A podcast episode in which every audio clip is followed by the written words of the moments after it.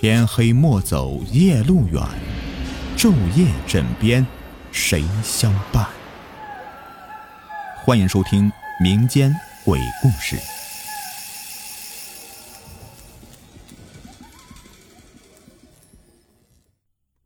你们好，我是雨田，好久不见啊！欢迎收听民间鬼故事。今天的节目的名字叫做《趴着的小孩儿》。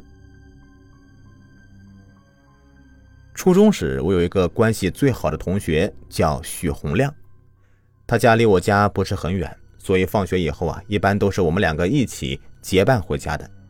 正好我俩呢是在一个值日组，做完值日，我俩就是又一起结伴回家。我家所在的楼房是临街的第一栋，这后面及侧面依次排列着一排一排同样的五层楼房。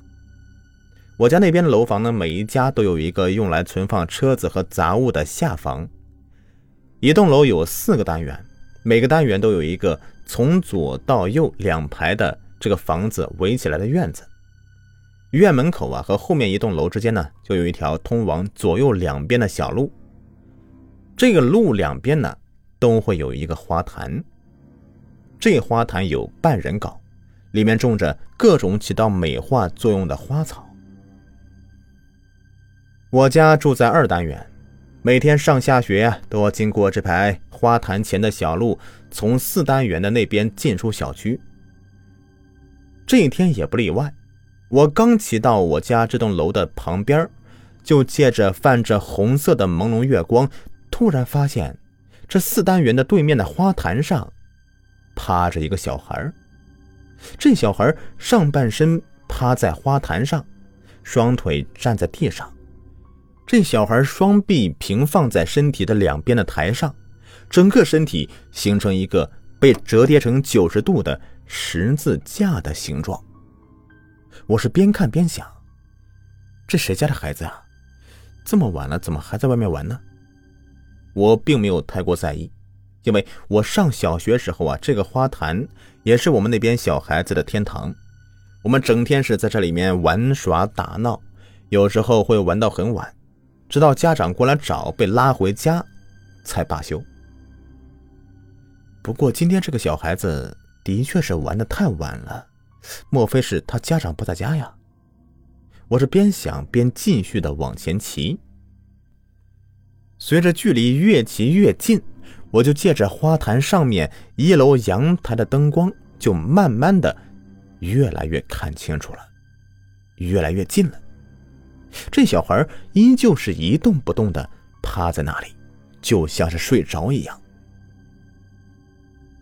更近了，我清楚看到那小孩是用正脸垂直的趴在地面上的，我的心里一下子就毛了，心脏就像是被无形的力量给提了起来。天哪，就算是趴在地上，也应该是用侧脸呐，谁能用这个眼睛、鼻子和嘴直接的趴在地上啊？还这样一动不动的，怎么可能呢？我这时候大脑有些混乱，身体就像是坠入冰窖一样，感觉不到一丝的温暖，就感觉冷汗顺着我的后背就滑了下来。越是害怕的东西，你就是越会目不转睛的盯着他看，生怕他会突然的发生什么变化。当我骑到离这个小孩最近的地方的时候，我看到的情景和当时感觉到的恐惧是无法用语言来形容的。因为，我就看到那小孩平放在身体旁边的两条袖子里，根本就没有胳膊，两个袖子就那样的瘪瘪的摆在那里。我的头一下子就大了，这是我第一次感到什么叫做头皮发麻。我就一直这样盯着这个暂时还能叫做小孩的东西，从他旁边骑过去，直到我骑到二单元的院门口，还回头看了一眼。这个距离已经是看得太不真切了。突然，二楼一家的卧室的日光灯亮了，我就看到那远处那个小孩已经站了起来。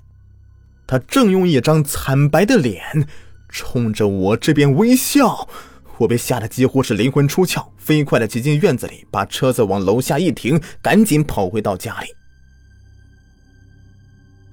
从我发现他到最后他被黑暗吞噬，经历也不到半分钟的时间，可是感觉时间就好像是过了有半个小时那么长。万幸的是，当我从他身边经过的时候，他一直没有动过。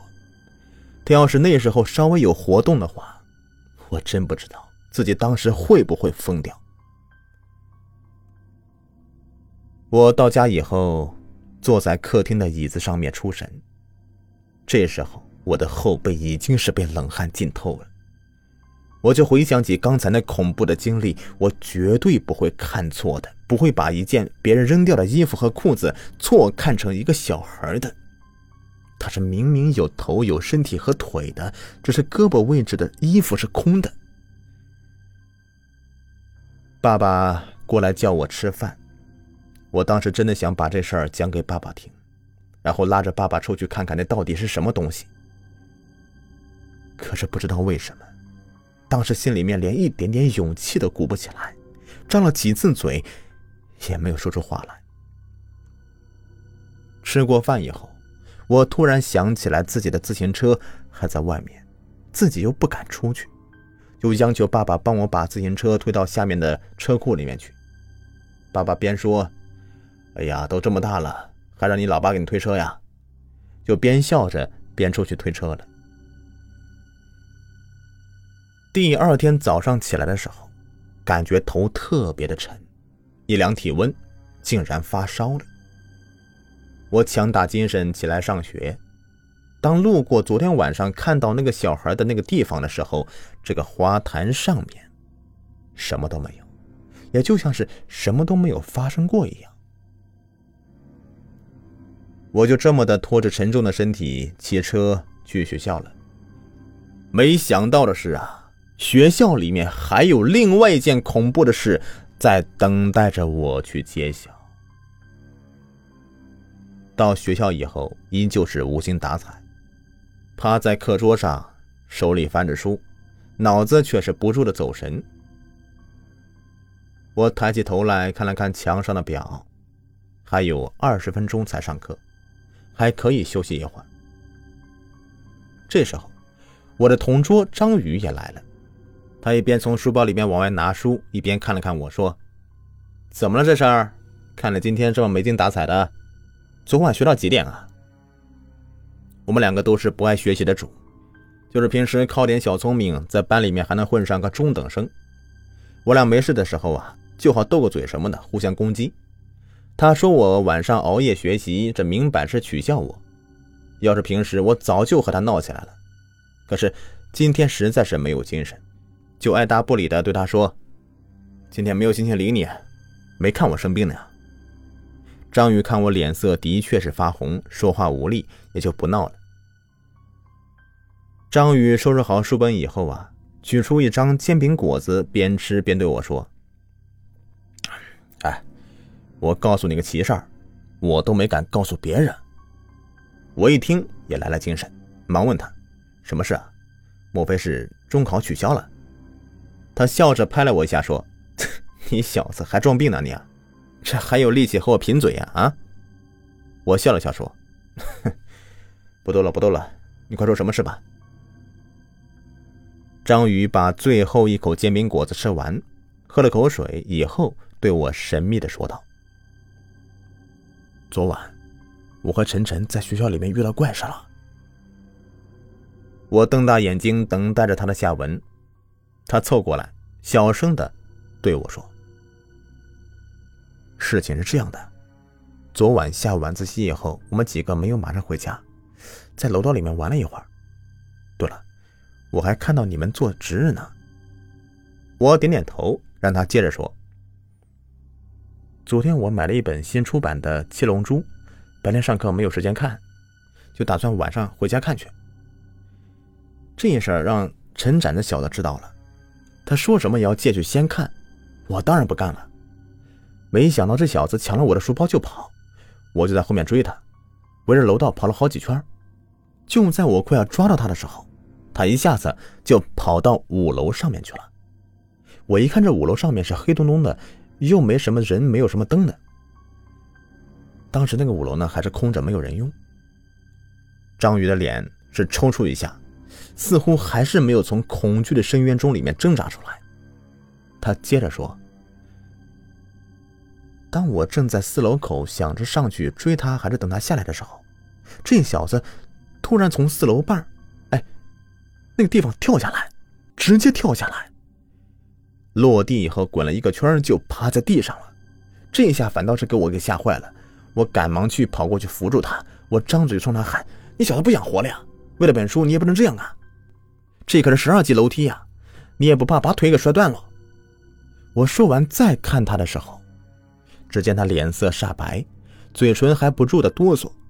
我一看不对，可别是摔成内伤了吧？我忙着要扶着他起来送他上医院。就听到他说：“呃，没，没事儿，我休息会儿就行。”我们是目瞪口呆呀，这真的是太奇怪了。陈展在地上坐了一会儿，脸色稍微好了一些，我就问他：“我说你刚才怎么回事？这么高你怎么跳下来了？”陈展有点颤抖的说道：“哎呀，刚才你不追我吗？我一着急就跑到五楼去了，我就刚跑到四楼半。”刚一转弯的时候，突然看到五楼的楼梯口上探出一个小孩脑袋，这小孩也就五六岁大的样子，小孩脸色那么白，根本就没有一点血色。正当我一愣神的功夫，他突然冲着我咧嘴笑了，那笑的别提多吓人了，完全就是两个嘴角在向上动，脸上其他地方都不动的。我一下子就懵了，没多想就从那里直接跳下来了。我看他的表情和刚才的动作，绝对不是在撒谎，就赶忙扶起他来，一瘸一拐的下楼走了。张宇说完以后，喘了口气，从他的眼神里面，我找到了，我感觉到他对昨天发生的事情还是有点心有余悸的。我听完他说的话以后，也有一种背后凉凉的感觉。我对张宇说。昨晚你就没有再上五楼去看看到底是不是真的？张宇听完我的话，是气得差点没吐血。他瞪着眼睛对我说：“我哪有那么大胆子呀？你还别挤兑我，要是你没准还不如我呢。”他一句话就让我想起昨晚的事情，我也马上没有了底气，不说话了。张宇又说：“啊，昨晚给陈展吓得不轻啊，今天还不知道能不能来上学呢。”你看，这都快上课了，他还没来呢。我看了一眼陈展的位置，确实是空的。莫非他真的是看到什么了？和我昨晚的遭遇有没有什么联系呢？我又一次的陷入了沉思。又过了两天，陈展终于来上学了。我马上跑过去问他那天情况，他一听我提这事儿。说话马上就变得结结巴巴的，他又重复一遍那天经过，和张宇说的是一点儿也不差。我又把那天晚上我遇到的那个事儿和他们也讲了一遍，大家互相看了看，也都解释不清楚这到底是怎么一回事后来这事儿不知道是被谁给传出去，整个学校是闹的是沸沸扬扬的，不时有别的班的同学过来求证这事儿到底是不是真的。还有听说，在这附近住的同学说，这里原先是一个乱坟岗，后来才被推平了，盖起这座教学楼的。最后，随着学习程度的紧张，这事儿也就平息下去了。不过，这五楼是再也没有人敢随便的上去了。